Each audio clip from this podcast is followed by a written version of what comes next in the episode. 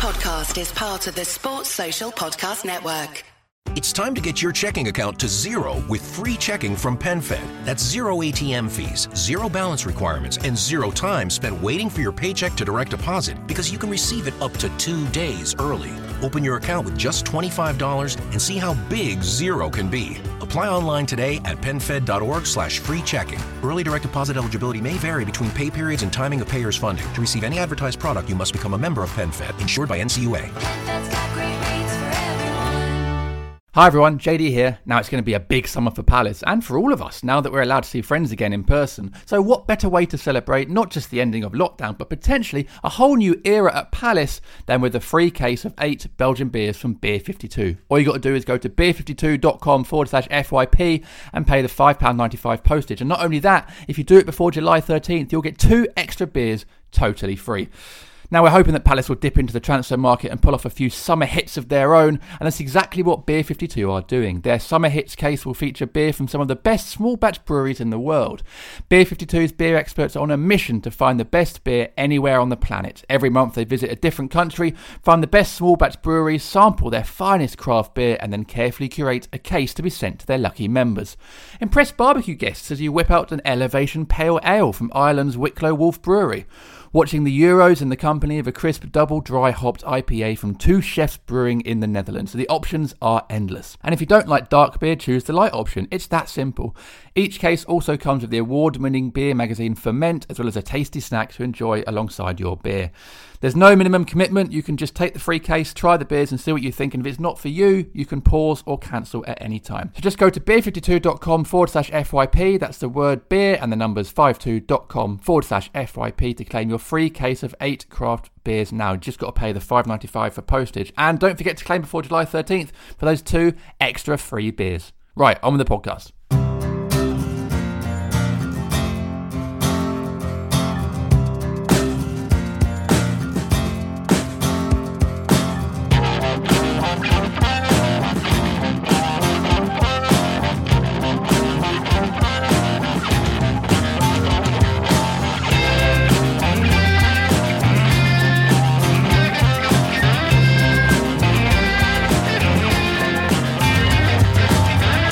Hello and welcome to the Five Year Plan podcast. Hey. Beautifully done. Uh, it's a special off season uh, episode where we're going to discuss the recently released Amazon Prime documentary When Eagles Dare, which focuses on Palace's 2012 13 promotion season, including behind the scenes footage from that year and more recent interviews with some key players and staff. And joining me to do that, we have Rob Sutherland. Hello to you. Hello.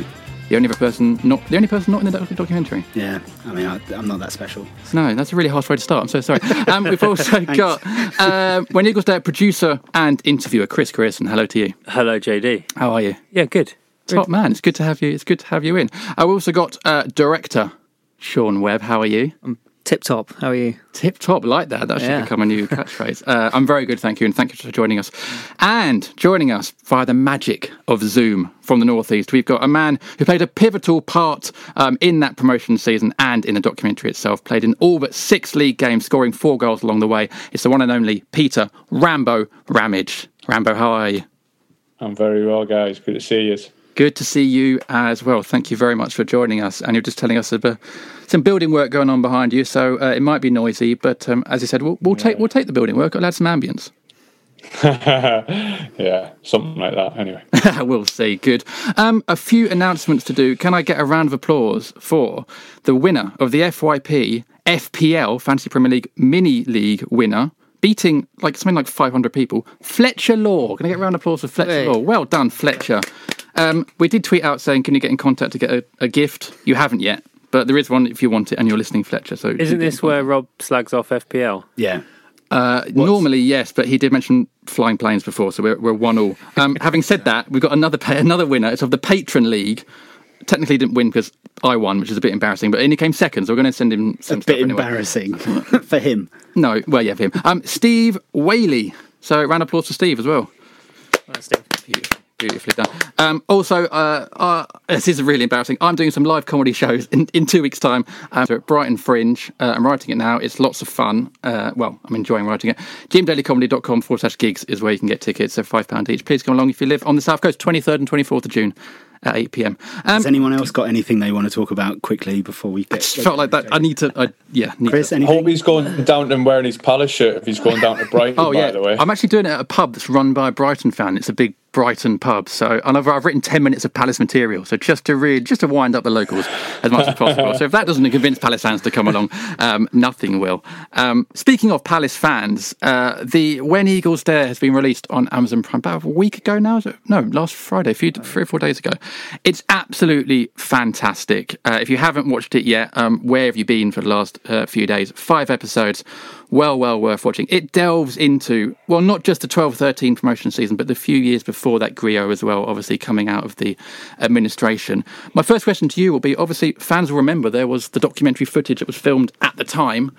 And then nothing happened to it, and a lot of fans kept asking, "Where's it going to be?" There was a um, a trailer. When's it going to come out?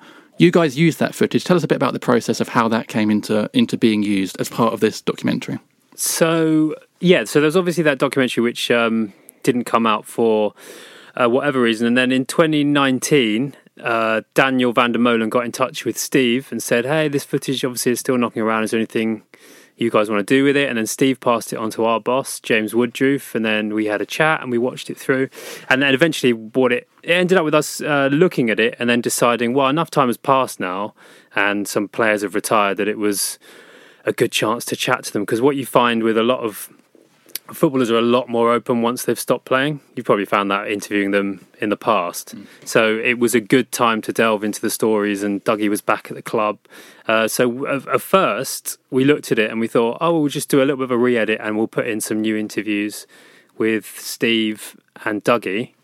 Um, and then it just snowballed, really, didn't it, Sean? It was It was crazy. Um, well, I guess I didn't really actually start looking at the footage until sort of February of 2020.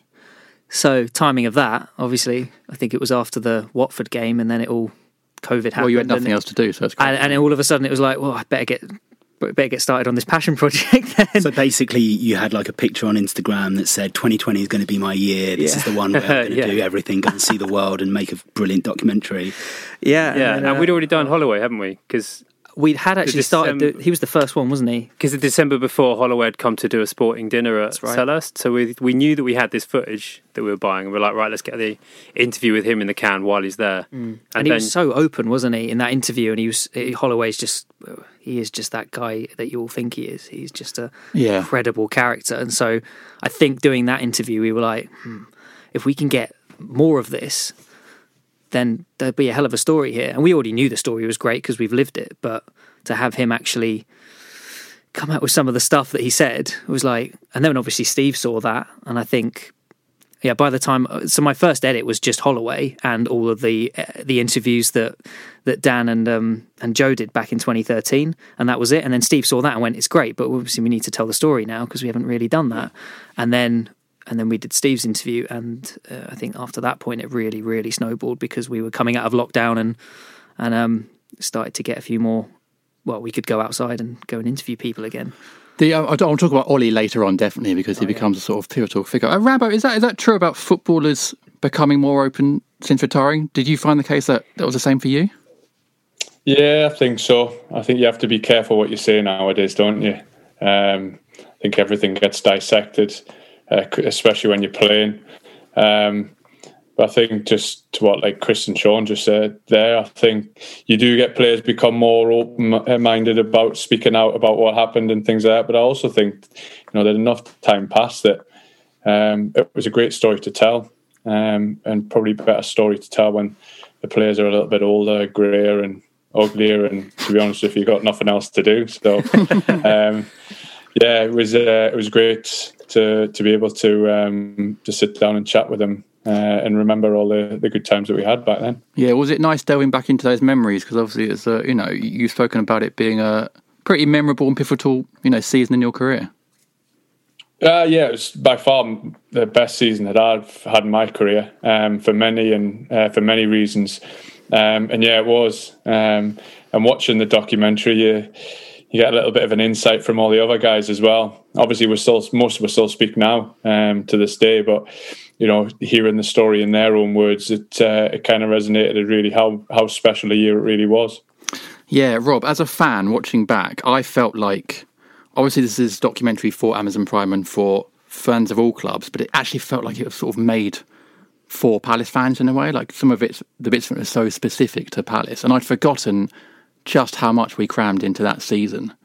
What did you think about when watching it? I I watched it and I wrote a review about it, and I felt as I said in the review that it was it's like a love letter to Crystal Palace as a club. So it's it's very much about um, kind of a melding of all these different elements that make Crystal Palace great, all happening in one season. You know, you had all the drama, you had the, the kind of craziness of the manager leaving, uh, you had a new manager coming in who was more crazy than what we kind of had imagined, and then you had you had us playing great football. You had us at times playing, going through a spell of miserable football, but at the end. It's all about everybody coming together and, and kind of turning it into into a, a, memorable, brilliant season as a result. And I think Palace generally, you just don't have boring seasons that often. It's very unusual for Palace to be boring, but this was just the perfect kind of combination of all of the ingredients. And I think I have to say the the the, the thing that's really interesting when you put all the interviews together that Chris and Sean have filmed and all of these individual players and all of these parts, they all say the same thing, which is about the unity of the squad. And you know, you can you there might be that you get this impression sometimes of football clubs being divided and having cliques, but this it didn't feel like there was a clique there. It felt like they were all fighting for the same cause and kind of believing in each other. Is that is that how you remember it, Rambo? Yeah, it really is. Um, I mean, you had a variety of kind of ages in amongst it all. You know, you had the young talents of, well, young guys like the Wilf, Johnny, you know, Yala coming in the in the building at the time.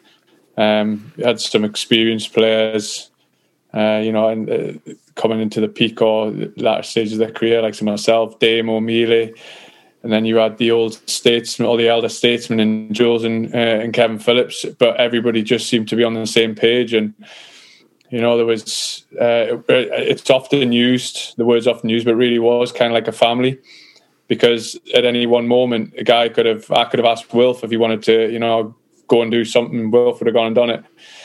Could have done the same with Paddy, could have done the same with Jules. It, it just really was um, a, a, real family orientated group that, that kind of stuck together. Um, and I think, you know, the guys do a great job in, uh, in portraying it like a jigsaw, and that really was. It was just all these pieces just somehow managed to come together and fit into one masterpiece that ended up in uh, and obviously walking up the steps at Wembley.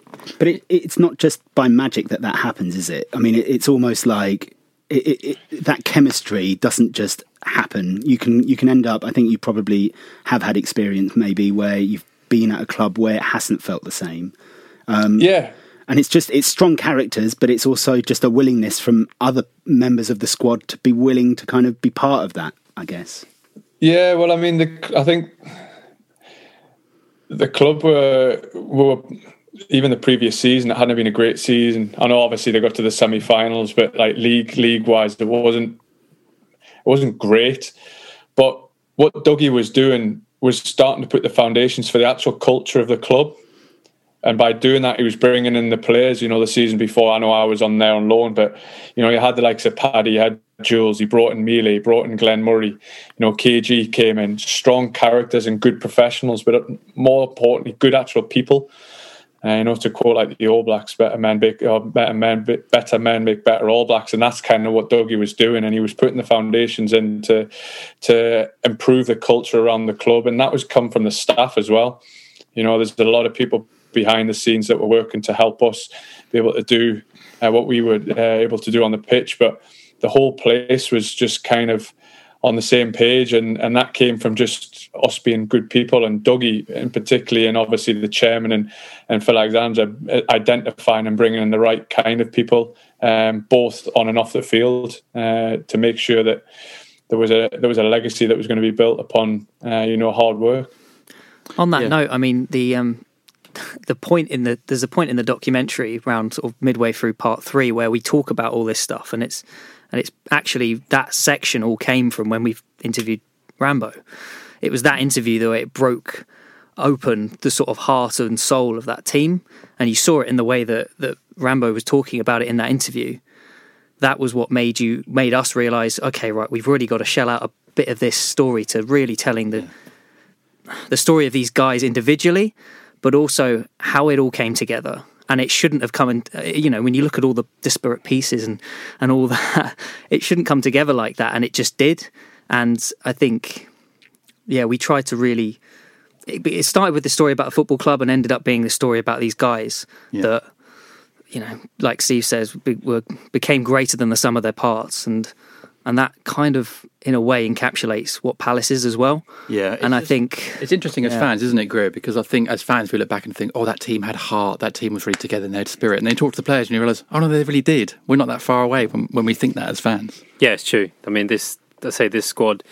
A lot of people have said it online. This is the everyone's favourite squad since the 1991. That was the last one where everyone talked about this kind of thing, and it was exactly the same thing with that squad. It was a group of people with a point to prove mixed Yeah. in with youth, which that's Crystal Palace to me. Yeah. And the style of play was Palace, like the the Dougies tactics, the four two three one. A Palace side is sitting back a bit every because we we admire defense like when we had Pulis in charge Yeah. personally I found it mesmerizing to watch how organized everyone was in defense and then boom as soon as we get the ball let's just hit them on the counter attack and I think that's what this team did and I think that's that's one of the reasons why everyone's so excited about them but at the same time because they had such like there's someone for everyone in that team Yeah. like everyone has their own favorite but everyone's incredible Yeah. and like Sean said, it all came from Rambo's interview, the the different stories. I basically just sat there and list. I went through the squad list and I just said one player at the time, and then he told us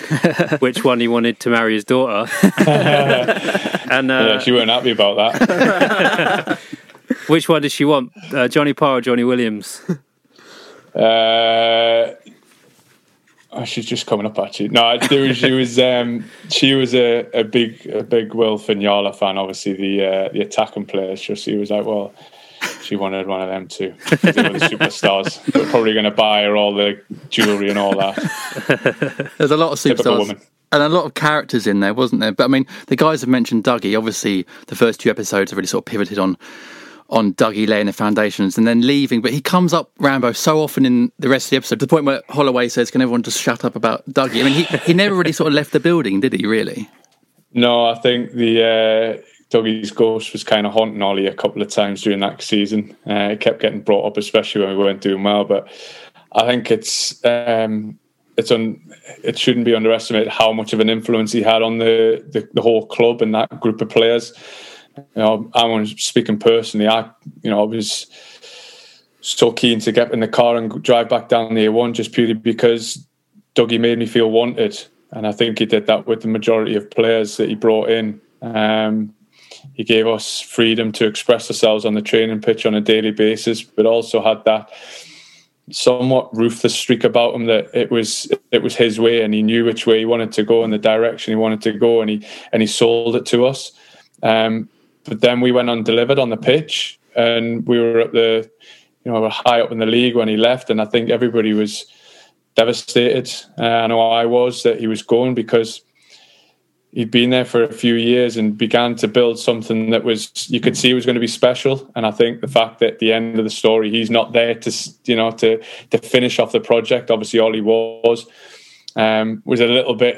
Everybody just kind of wished a little bit it was Dougie that was there, but don't underestimate what Ollie did as well. I think the pair of them complemented each complemented uh, each other well in terms of instilling what each philosophy was on the group. Which you know they both had a, a major impact and a major reason why we got promoted. Yeah, it was like sort of perfect storm of a season, really, all this stuff happening. Sean, there's a bit at the end of, I think, episode two, where before the start of the 2012 13 season, as Ram said, we done so badly at the end of the first season, and Steve is sort of saying, Oh, I don't know if I need to get rid of Dougie, like, what am I going to do? And then it ended, and I was thinking, God, I hope they keep Dougie. And I thought, oh, no, actually, I was literally there at the time. there was something about the way it had been put together that actually sort of made you get into, the, into the the story that way. Yeah. Oh, it was funny. I watched it with some friends, and they all just went, "Oh, come on!" Leaving it on a cliffhanger like that. It's just like, uh, yeah. I mean, that that was tri- quite tricky actually. What was probably the hardest bit when trying to figure out the the structure of the narrative.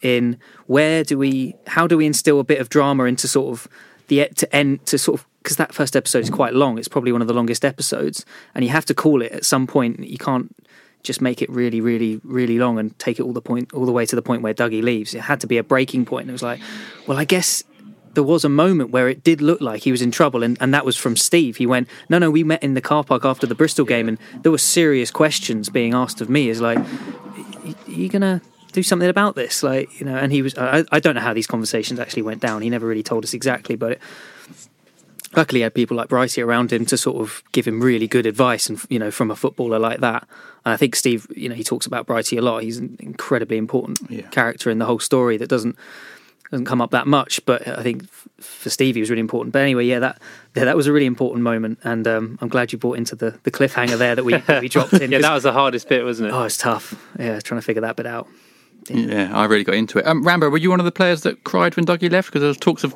tears in the gym, wasn't there, or something? Yeah, I mean, we were all emotional. I mean, we we knew obviously something was happening, and then obviously it got announced, and he came into the gym uh, when we were doing my morning workout with Scotty, and um, yeah, there was there was a tear kind of balling up inside of me. Um, try obviously try to portray the hard man look, can't be seen. but no, I think we were all emotional. Like I said, I think everybody had really bought into what Dougie was trying to create, and yeah, he'd really got a grip of the group, and everybody was kind of um, disappointed that he, he chose to leave. Um, you know, from a professional standpoint, he's got an unbelievable opportunity at Bolton. From a you know a personal um, standpoint, it was just sorry to see him leave. Yeah, the apology actually, I think Rio is quite a big part of it. I actually wasn't.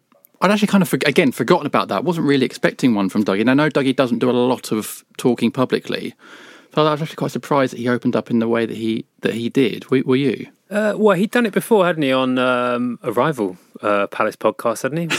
You can, you can mention the name of the podcast. Was it the back of the nest? Yeah, they did- yeah, they he did did an interview with them Oh, before, yeah. didn't he, where he talked Yeah. about it. So we knew that he'd spoken about it before, but I think cameras complete.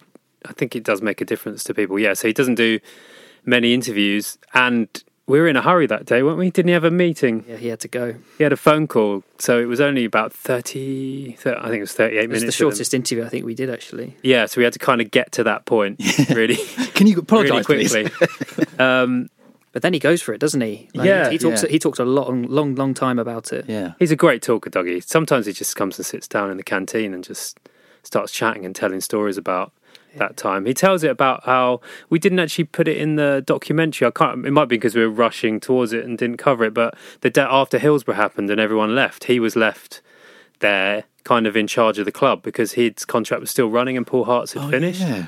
And he said that he had the groundsman come in and said, "We've we need to put some seeds down to grow the grass. We've Yeah. got no money." And Dougie had to give him forty quid to buy the seeds because the club had no money. So he was he was just left. It was a shell. It was just So him. he was sowing the seeds. oh, look at that! Look at that! Appalling. That is appalling. Um, but he's very good at bringing char- like they said about bringing the characters in. He's still very much about that now. Yeah. If you look at like Nathan Ferguson, and obviously we haven't seen him play, but Eze as well. Those two guys are like a a different breed of human. They're so nice, especially Barry Eze is such a You get that impression, yeah. he's such a nice guy, he's such a special guy, and that is and then Guaita as well, another one that Dougie's brought in. He's trying to.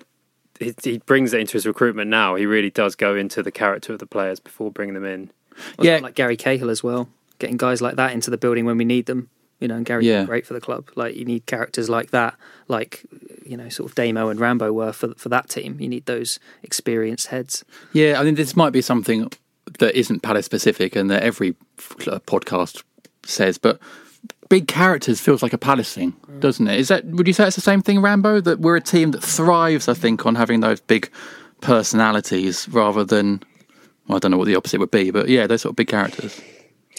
Yeah, um, I do. I think it's it's something that obviously the recruitment department have, have identified that is what the club needs as well as the group needs. Um, you know, you mentioned uh, a couple of players there. You know, they, they do kind of follow the lead of that 2013 group. Um, so it might be something that you know, based on on what you know what went well uh, back all the way back then, is now you know something that's synonymous with the with what they look for in, in players for for the current squad. Um, I know certainly it's as a coach now up in Newcastle, it's something that we look at, and it's, the character of the player as well as you know the talent that he ha- uh, that he has at, at his disposal. It's it's key that you bring in good people um, that are willing to learn and, and work hard. And you know, I think you know Palace is a hard working club, Newcastle is a hard working club. You know, we're not going to attract the the multi million pound superstars. Um, so it is something that probably they look at more than you know natural ability. God, that's two good atmospheres though that you've played in front of there. Because I do have to say, St James's Park for me, uh, going to the that stadium is my favourite one. I think to go to from from a press point of view. I know it's not good when you're in the away end and you're about three miles from Yeah, the pitch, yeah. but when you're down there and you can hear the noise that they make, Yeah. it must have been great for you, Rambo, to play in front of two sets of amazing fans. Yeah, it really is. I mean, I grew up a Newcastle fan, went to the games from you know way back. I think it was the the late eighties when I first went with my auntie and uncle, um, and it was just a dream to play or to, to go and watch the games first and foremost, and then to go all the way through the the youth system and play in front of the fans. Really is. You know, there's some special games that you know I played at St James's where the the fans were absolutely rocking, and then you know you hear all about the passion of the the Holmesdale end at Palace and you wonder is it going to be really as noisy as St James's and the Gallowgate end and you know it didn't disappoint when you know I, I came to the club and uh, and heard them uh, in full voice. It uh, it can be really really intimidating. And I played you know played at Palace for QPR I remember a game that we we won it towards the back end of the year when we were both struggling and it just resonated with me with just how passionate they were for the team and uh, and supportive they were even you know when they were getting beat Yeah, it's going to be good to actually be back in the stadium, hopefully next season. Um, before we go for a break, quick question that goes on from what you were saying there about an interview that didn't make it, but a question from Mark Davis. Hi, Mark. Um, who says, "Is there much footage that didn't make the cut?" He's put particularly interviews with other players like Garvan, KG, or Moritz. I'd imagine you had to sort of limit your player interviews at some point, didn't you? Yeah, no, everyone that was everyone that we did was in it. Um, the it was we we was looking at today actually on our WhatsApp chat that we had that we started before we made it, like the order of people doing it, and we nearly didn't weren't going to do Rambo because he wasn't in the country because you were out in Phoenix. And we've got a text saying, "Yeah, well, we can't do him because he's back." And then it was later on, a, a couple of months later, he's back in the country. Fantastic! He's got a job at Newcastle. We can do him. Um, and then we just decided, like, we couldn't do Moritz wasn't in the country. KG, we couldn't do Damo at one point because of COVID. Because and I didn't want to do them on Zoom because Yeah. I just aesthetically, Yeah. it wouldn't have looked very good. But then Damo it freed up that you could. There's a loophole in the COVID rules that you could pass through Ireland, which meant if you weren't staying the night, so I could fly out, interview him, and fly back the same day, and that you- was allowed doing it on without a- having to quarantine. Doing it on a ferry or something. Then. no. Um, no, so there wasn't any any of those interviews that didn't make it. But I am I'm already I've set up interviews with KG, Moxey, and Wilbraham so far. Once they've watched the series, which we will do on Zoom, just to because I do I wanted to chat to those. Garvan, we need to track down. I think he's working. He works he's working for his insurance or something? Yeah, he works for his dad's insurance company or something. Yeah, Like, yeah, I saw that randomly pop up on one of the message boards, isn't it? Yeah, there's a, a, a Norfolk newspaper. But Sean, what what didn't you obviously you sat there and watched Oh, all of the original footage Yeah. of the Merlin stuff. I guess it was stuff that didn't make it was Steve racing his car in Italy. There was so they did they boxed off like a whole bunch of days towards the end of the season. Essentially, they actually didn't start filming until Holloway's first game, where he went to go watch, and that was a, Blackburn that was a day in the life that they followed Steve Parish for, I think. Um, and um, yeah, so they they did that day, and then they didn't really come back for a while, and then they did quite a few games towards the end of the season. I remember Leeds. Birmingham obviously was a big one towards the end of the, that part three. That became a big sort of crashing moment. Um, So that was really useful footage. But there was quite a few games. Leeds particularly one. He, uh, a lot of it was of the crystals, and we were kind of like, well, this doesn't really tell the story of the season. So we ended up not using a lot of it, but we used it in terms of you know color it. You know, just Yeah. sort of random shots throughout the whole doc. Um, but there was there was reams and reams and reams of, of, of interviews f- that they shot um, that ended up just not making the cut because we just we ended up filming loads more, and it felt like well we're telling the story of this team more than we are of maybe the fans or maybe the not the fans like you know the, like the It was staff as well, wasn't it? It was staff. Their there one was yeah. a, very much a documentary on the staff at the club with some of the players once it got to the playoffs. yes, it was. There was a lot of stuff going into you know the, the finance department and stuff like this, which I think they obviously did it for a purpose to begin with, but for our purposes, we ended up going, well, that's not really going to make it. But we tried to include a bits of it so we could show people like Terry and people like, uh, you know, uh, Sharon Lacey and stuff like this to show what the club looked like then, and um, and and sort of show you know the the fans who work at the club, and it makes that point that I think Susan Jackson makes in part five that a lot of the people work at the club out of love. Yeah. you know, they're there for that reason, and you, you, we tried to sort of show that a little bit. I think it's great just watching Steve Parish's hair journey over the, over the years. It's absolutely fantastic, uh, and he looks he looks great. Um, let's take Got a a quick. special trim for the final, didn't he? I. Did, oh yeah, yeah, he did. Yeah, yeah, yeah. Money well spent. Um, let's take a quick break, and after break, we'll have more on the documentary.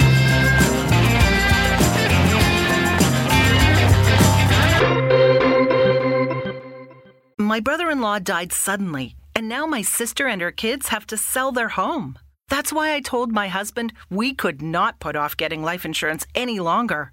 An agent offered us a 10 year, $500,000 policy for nearly $50 a month.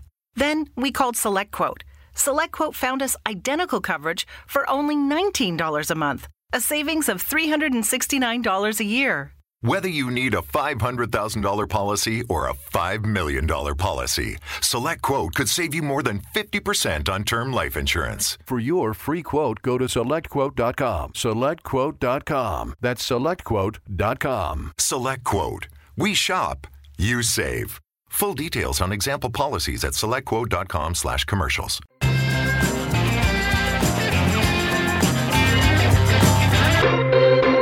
Welcome back to the Five Year Plan podcast. Wait, oh, we go way, way. Come on, guys, come on. Um, it's part two of our When Eagles Dare documentary um, special. Uh, Rambo, I've got a quick question for you, which is off the back of uh, Damo towards the end of the documentary. He says to the guys filming, "Who are you?" And they say, "We've been filming your season." He says, "I don't, I don't remember you." Um, did you did you have much awareness that this was being filmed uh, while it was going on? No, not really. No, it was. Uh, but I remember Damo talking about it after the game, and now it's funny. We were just exchanging texts on it, and I was just, like, "Did you realise there's a camera crew following us?" No, and it kind of go around the dressing room and didn't realise what was going on. So no, we didn't. Well, it's very very covert operation on. Uh, I think it's on their probably the best kind of camera crew you have, though, is is one that you don't notice because then otherwise you end up with people just acting up for the camera, and I don't think none of none of what you see from that kind of candid stuff, the especially the, the Brighton game with the goals being scored and Wilf celebrating and Yala kind of pulling him back from the crowd and all that all that stuff, you just it, it's like you're almost you're seeing that. That's the that's the great thing about Those celebrations are so good. I, I was saying to my my wife when we were watching it, um, that's the one thing that people who don't watch football or sport don't ever get to experience the feeling of celebrating a goal. And where else in your life, you know, like when Holloway's going absolutely nuts, where else in your life do you ever celebrate like that? You, no one ever goes, yeah. no one ever. You don't do that at all. Like even if you won an award, like you have to look polite, don't you? You can't like Unless you're Cristiano Ronaldo. yeah, it's the only. It's a massive release, and that is what people don't understand. The people that's people don't understand why people watch football, and it's because they've never cared about a team so much that you just let everything go when a goal goes in the back of the net. and from f- hearing feedback from people who have watched it with friends who aren't that into football, and they've suddenly said, "Oh yeah, I get it now. Yeah. I get why you're into it." Some of Rambo's celebrations from that season were good, actually. I remember your one against Watford away. Um, you're going mad, like screaming, going yeah. it's great to see. Yeah, I think you just you get as a player you just get caught up in the emotion of the game as well. We're two 0 down, um, and yeah, it's just it is just to what Chris said there. You, you can't replicate that feeling.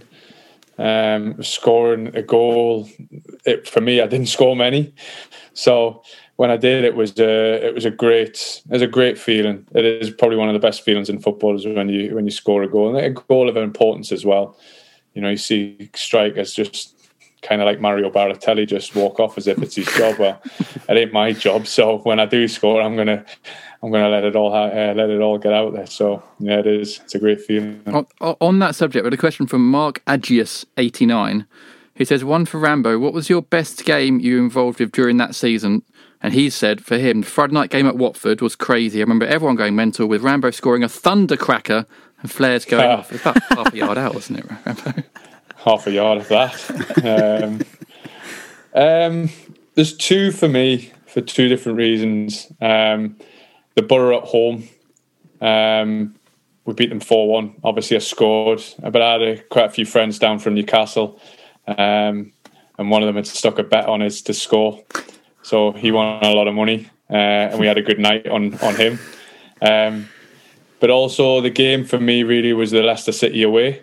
Um, obviously, Dougie had just left, and Lenny and Flem had taken over the team, and I think there was going to be a lot of question marks on us, uh, especially that game. Leicester were riding high too, as well, if memory serves me right. And um, there was a lot of emotion in that game as to you know whether we could actually put it together and, and come in uh, against a very good team and uh, and win. And we did, and both me and Damo scored, which made it even better as well. Um, but them two for me, for for contrasting reasons. But I think probably tipping it over um, was for me the Leicester way because we had that belief that we could go to places like that and actually win games and and really be seriously talked about as promotion contenders.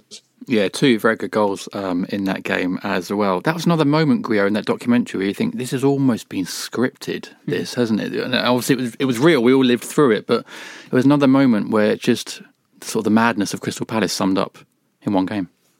Yeah, yeah, it was. I think yeah, when you say scripted, it feels like the the whole that whole season. That's why it was special. It had so many ups and downs that, which is what made it quite easy for it to just tell itself. Yeah, yeah. Um, but like you, I mean, as- a almost like a house style in the videos we do, we never use narration or anything. Everything is usually told through people talking, cutting together with music and, and match foot, and it just flows along. But the reason why that was it was so easy to tell was because it felt scripted. Yeah, actually, that's a, that's a fair point because the Sunderland one has a doc, has a narration, doesn't it? In fact, all Most of them. the do. other two do Most as well on them do, Amazon. yeah. Was that an intentional? Well, I mean, obviously, it was. It would have made the. It would have made it easier to tell the story. Um, like definitely in the beginning, like for episode one, it's it's quite hard to get through that much. Yeah. a lot happened in a couple of years into well, in, in the space of a few months, really. From what was it, January when we got put into admin to to the end of that season, it would have been easier to do it, and we tried to do a bit of it with text, but really wanted to tell it really through the guys who had done it all. But um, it was uh, I, it wasn't intentional. Yeah, we we wanted to do it using Steve and, and, and then showing you know revealing Browett and and all of that. Um, but yeah, it would have been a lot easier if we'd just done a got Doc Brown to do a Yeah. voiceover. that would have been good actually. yeah. I just find it authentic when it's people telling their own story. Absolutely, yeah. But we also used uh, Scott Guy. We did last. yeah, yeah. Um, we did a, an extra bit with Steve.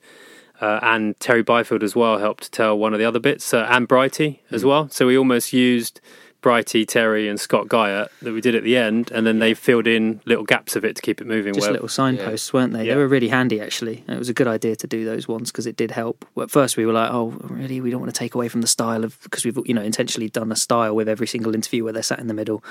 And then the idea of doing it slightly differently with those guys and just not introducing them, just there they are. we can't talk to someone who's not in the jigsaw. Yeah, oh, the jigsaw. That's Scott Guyat's not in the jigsaw because it had already been made. Oh yeah, he's not in the jigsaw. no, yeah. it, the jigsaw had already been made. It's like, oh, no. Scott, sorry, Scott Dobbie made it into the jigsaw though.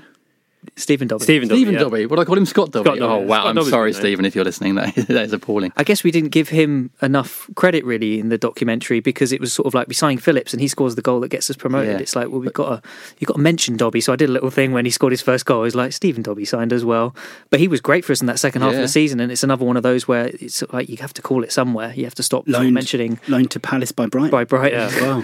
so many people had stories, but if we'd included them all, it would have been. Even Stewie O'Keefe, you could have done a whole thing on him where he Yeah. like, you know, he comes on in the final and Boston. Gives that- Street, gives Andy that Street would have performance. absolutely loved that. That, that would on have its own would be a documentary. that would have been Streety's But- favourite episode. Oh. That'd be one on- on Stuart O'Keefe. I mean, you, you're just so lucky with the quality of the footballers in the chat that, that they gave you that they're able Yeah. to.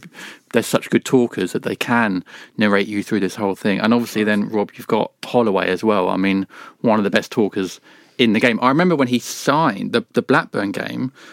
I, for some reason, I was in Glaziers, and he came in and did a. Sp- he came through the doors, and the place erupted. Everyone's like, "Ray, Ollie's here," and he did this amazing speech to Glaziers, completely off the cuff, and it was like spine tingling. I can't remember what he said, but it was just Ollie being Ollie in that moment before the game. And then we went out and smashed Blackburn. We were, we were really, really good. But I mean, as a man coming in to, to take over the, the reins, Rob, you don't really want anyone else. He's the perfect man.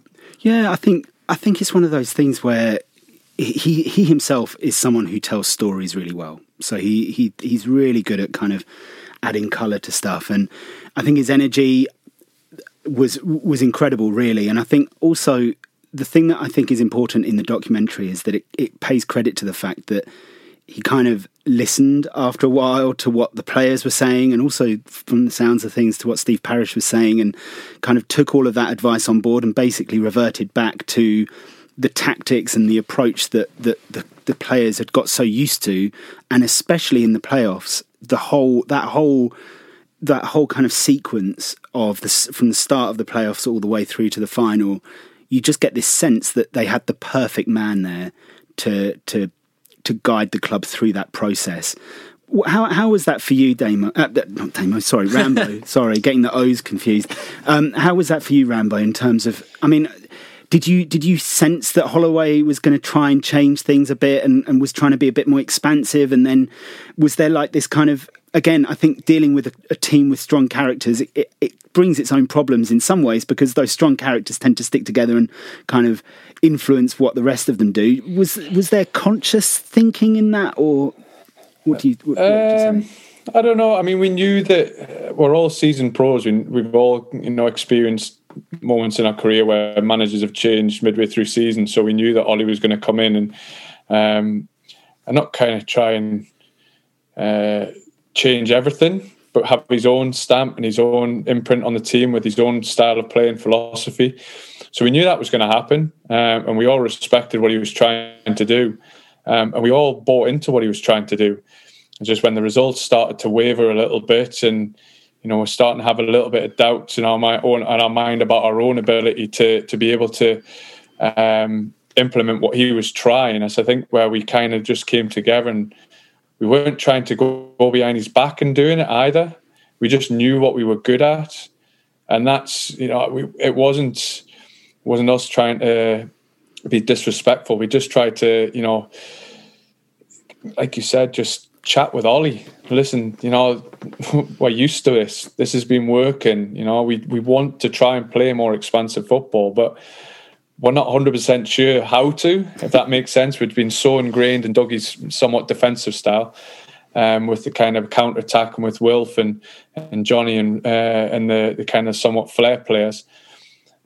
And Ollie was brilliant. You know, he was really, really open minded and really uh, took on board what we were trying to say. So it was trying to come to some sort of a, a common ground um, where we could still have the, the kind of the, the steel and the, the defensive kind of solidity, that Dougie had implemented, but also have that, you know, allow Wilf and Yala to go off and do whatever they wanted. That is like all he wanted to do. And, you know, and credit to Ollie um, that he did listen. Uh, and we also tried to work on his philosophy too, to, to, like I said, kind of merge the two together to be able to, to be successful. And, you know, luckily enough, we you know we we managed to find a somewhat of a blend that, that got us there.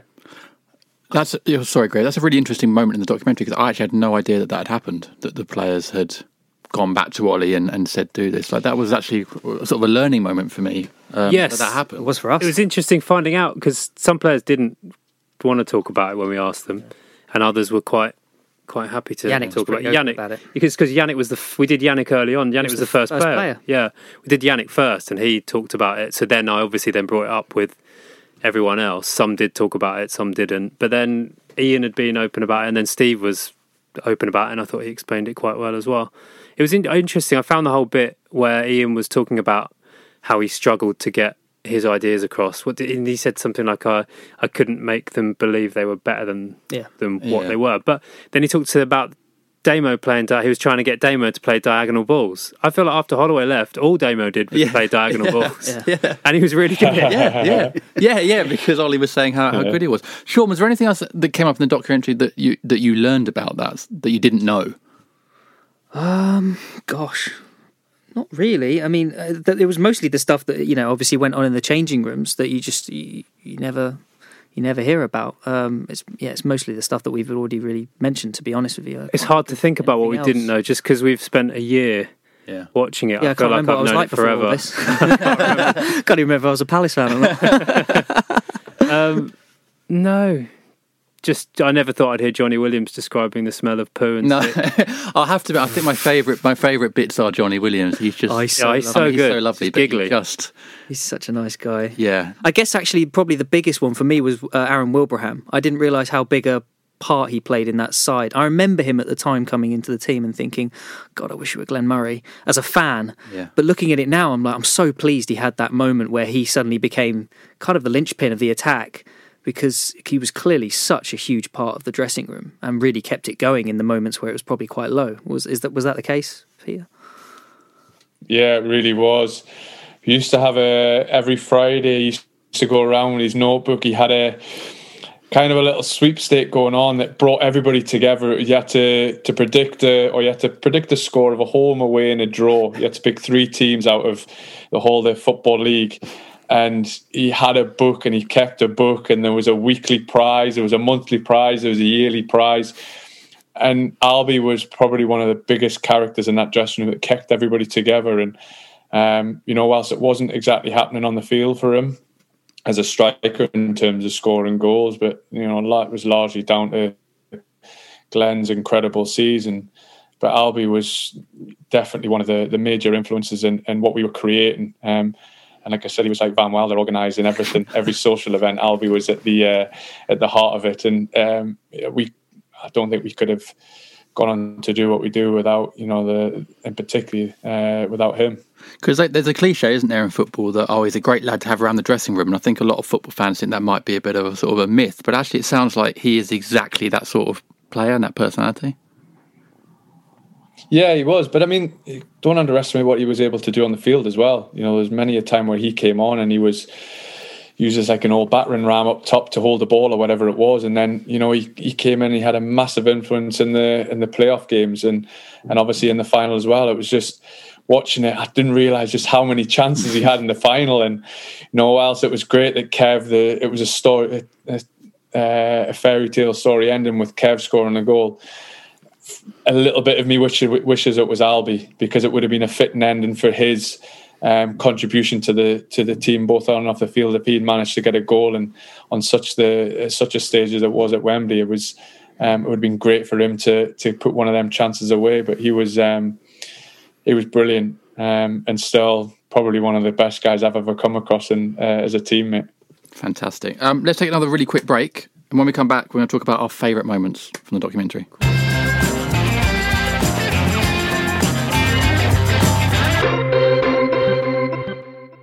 My brother in law died suddenly, and now my sister and her kids have to sell their home. That's why I told my husband we could not put off getting life insurance any longer. An agent offered us a 10 year, $500,000 policy for nearly $50 a month. Then we called SelectQuote. SelectQuote found us identical coverage for only $19 a month, a savings of $369 a year. Whether you need a $500,000 policy or a $5 million policy, Select Quote could save you more than 50% on term life insurance. For your free quote, go to selectquote.com. Selectquote.com. That's selectquote.com. Select Quote. We shop, you save. Full details on example policies at selectquote.com slash commercials.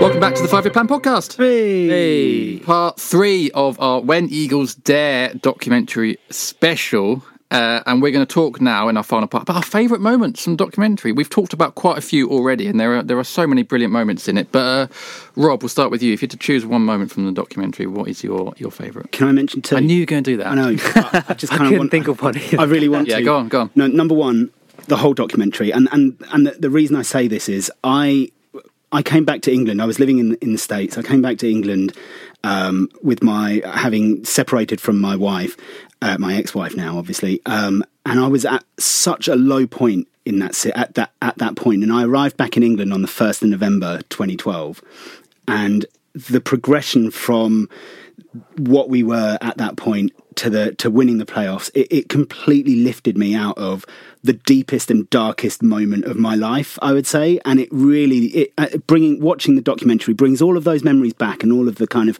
sadness I felt at the time, but also just the brilliance of seeing all of these b- fantastic players and people that I genuinely have love for, kind of raising, helping to raise me up as a person, but also helping to raise the club up to the point where they were. In terms of the documentary itself, my favourite bit is just the Brighton the the Brighton second leg with the music. I think it's just so well done. The bit with you know the the the, the, build up to the point where Wilf scores the, the first goal and the crescendo of excitement and everything that kind of comes with that, and then the second goal as well, and then just Damo saying that players, saying the fan, seeing the fans leaving, all of that stuff. It's just so well done and so kind of if you if you want to show, as as Chris said earlier, if you want to show a non-football fan what football mm. can be about, that is probably the best bit: is the goal scoring and the excitement and getting one over your biggest rivals. Absolutely, yeah, very good choice. Um, Sean, that happened on my birthday. Really? Yeah, it was my twenty-first birthday. I was at uni and I danced on a table in Bournemouth when Wilf scored that. The sound the, the ball of the ball hitting yeah. the crossbar is probably the greatest noise ever, which is why I had to give it its own little moment of a heartbeat. And then I was like, "This is the greatest moment of so good." My favorite footballing memory of all time is that moment. Yeah. Um, so I had to give it its uh, its fair dues. I'm going to actually cheat as well, uh, and just say that the I guess it's more about where we are now, but it's actually about because I approached the project and sort of thought I wanted to explain that first little bit. I wanted to explain why are Palace the way they are. Why is Palace a special club? It's because historically we've been a yo-yo, we've been a basket case, we've been roller coaster. It's been absolutely crazy for you know, probably before I was born, but up until basically 2010, it was kind of yeah. what are, we're never we're never going to win anything, we're never going to do anything. And then that's how I sort of wanted to introduce this story. So I guess that's that's it. It's it's it's what you look at the how you look at the club then and what we are now and that's why we, as as a club, I think we need to look back on the last ten years and reflect on this story that we've just had and we've just lived, and actually just be super grateful that as fans we get to enjoy a club like this because it's just mad, isn't it? Like to think where we were in 2010 to, and where we are now. And yeah, we all moan and whatever, and who knows what's going to happen this summer, and it's going to be, it could be chaos and we don't know that, but that's well, Palace. Palace, yeah. And all we wanted back then, all I wanted when I started working at the club was like, oh, can we just have a few seasons of mid-table yeah. mediocrity? And we got that, and it's like we've kind of got everything that we've wanted as a club over the last ten years. All of that madness that came before has made us appreciate it, I think, a little bit more. I kind of feel sorry yeah. for people who watch Palace having just like from the perspective of being a Premier League club because yeah. they just don't see and like they haven't had the full experience. But then people that are older than me will say, "Well, you don't you don't remember the days when we were in the third division and yeah. you know all of that." So I guess the answer is it, the, the answer is the story yeah. of how how we got. It's it's the idea that in 2010 to 2013 this club was reborn, and that's the story we've told. Yeah. But we weren't reborn by someone coming in and completely changing our identity. We were re- reborn by fans going to a bank and protesting and getting the club back into fans' hands. A fan buys the club, a legend of the club manages the team, and a group of misfits or wrong-uns, as Dame, as Rambo and Damon like to put it, came together and got us promoted. And now look where we are. Yeah, that as a microcosm of Palace like that's that's just my favorite. That's why I love this club so much, and that's why it's been a very emotional year making this documentary and watching it again tonight with my mum. I'm probably going to cry. yeah, I think we all welled up at, at certain yeah, parts. But, uh, that's my answer. Sorry, it's it's, it's just fine. I wouldn't accept that from anyone else, but you did edit the whole thing, so well, I'll let you. I'll let you get on that way. Um, Grier? Um, I think it's the same as Rob. The Brighton bit in in four. Anything in four and five. I, I just remember just sitting there watching it through whenever Sean sent the bits through, and I'd just sat there in my front room, just a big smile on my face, yeah. or like lip quivering and eyes watering. But I'm, I'm similar to Robin that that season for me. Uh, I think the Kevin Phillips bit when he talks about his parents at the end of yes. the game that really gets me because that season for me. So my mum died July 2012, and that season was my opportunity to meet meet up with my dad so every game that we went to was a was a reason to see my dad and spend the day with him. But then in the September, that's when I met my now wife. Found out she went on a blind date. Found out she was a Palace fan, and um, and then obviously met um, the legend that is Julian Chenery, my now father-in-law. But it was the first time that season was the first time that I'd gone to games with anyone other than my own family because I grew up in Sussex and no one at my school that I remember supported Palace. So it was always just a not like you guys where you've gone with friends. I'd never had that. So that season was like almost like well, it was an amazing opportunity to see my dad, and then Liv started coming to the games with me, and then her dad would come. So then the, that playoff final for me is such a special day, and that Kevin Phillips goal because we all went up together like as one big Palace family. Yeah, nice. And spent the day together. So I would say, yeah, Kevin Phillips talking about his parents, and then as for when we were making it, my favourite bit was we talked about earlier when Rambo starts telling the thing about the jigsaw puzzle. Yeah. Because then in my head straight away, I'm already thinking. Okay, we can build this whole thing around the jigsaw puzzle. And I think me and Sean just looked at each other afterwards and went, we need a jigsaw. and it was almost like when things like that happen, and you know, as someone's speaking, you're already picturing Yeah. it. Oh God, that Yeah. just ties everything together. So I think, I think that's my monologue. Very good, and you forget sometimes that how football and life sort of intertwine so much, which makes Hmm. these seasons so memorable, and especially one with so much packed into it as well. Um, Rambo, let's come to you for the, the final favorite moment. What was your favorite moment from the from the documentary? Um, to be brutally honest with you, similar to Rob, it's the whole thing for me reliving it, but reliving it with my kids because they were a lot younger. I only had my um, my first was was well, she was two, three year old, my wife was pregnant with my second. So uh, I had a, I've got eleven year old nephew now who actually he was supposed to come down to Wembley, but um, he was ill, so couldn't come down to the game. So actually being able to to sit and watch it with them, um, with my children who knew, especially my nephew, who's a, he's getting into his football now. He knew I was a footballer, but I didn't think he realised that I actually was a footballer. Do you know what I mean? So how Sean and Chris have put it all together is, um, for me, the whole lot is is special because we sat as a family and watched it, just like what Chris has said about going to the games there with his with his dad and his family. For me, I it was being able to sit back and watch on, you know, like I said, my favorite year as a professional footballer with my kids and my wife, and you know, my mum and dad have have sat back and watched it. Um, it's been able to sit back and relive it, but relive it with them, um, because I'm their dad. They didn't realize, you know, I'm a I'm a footballer. I had like all these other people that were, you know, involved in my professional life. All they consider as me is is, is their dad. Um, and dad some did something pretty cool with a, a bunch of wrongins. Um, so to be able to, to sit back and, and watch it and, and marry them off to Johnny Parr and Johnny Williams is even better. the, the coolest thing I think about that season that I remember is your coffee club meetings with Moritz and uh, and Damo, and you just Damo. you just posted pictures of your shots of coffee, and I thought those guys are just so cool, living the life, drinking coffee.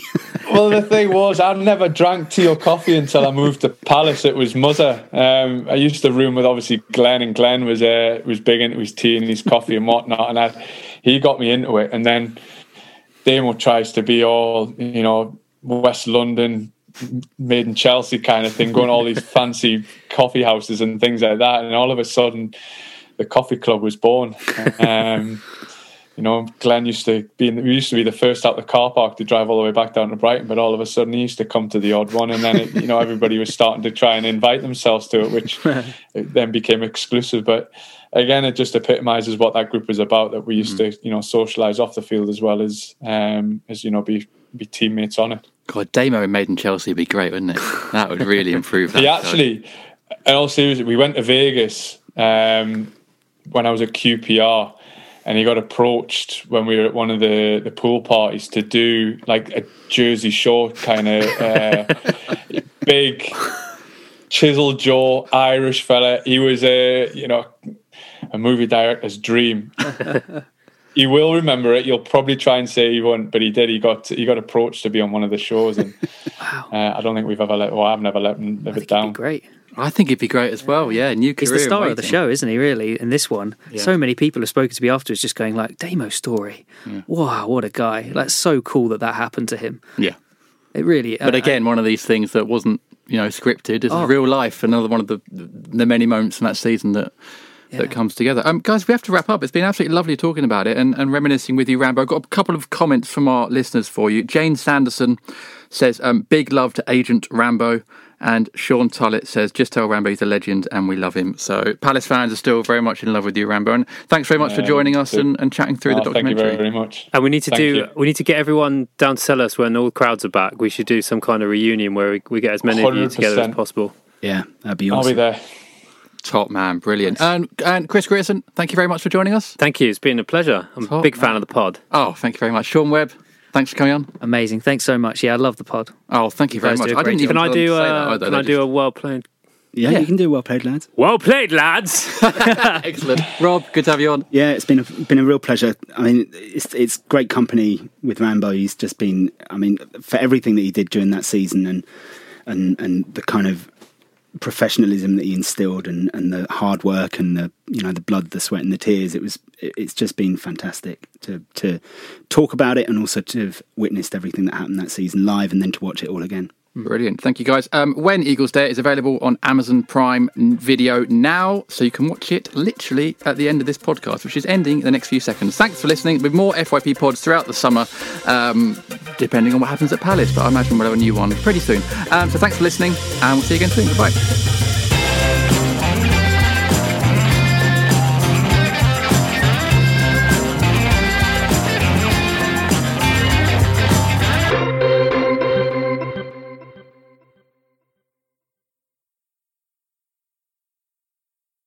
Time to get your checking account to zero with free checking from PenFed. That's zero ATM fees, zero balance requirements, and zero time spent waiting for your paycheck to direct deposit because you can receive it up to two days early.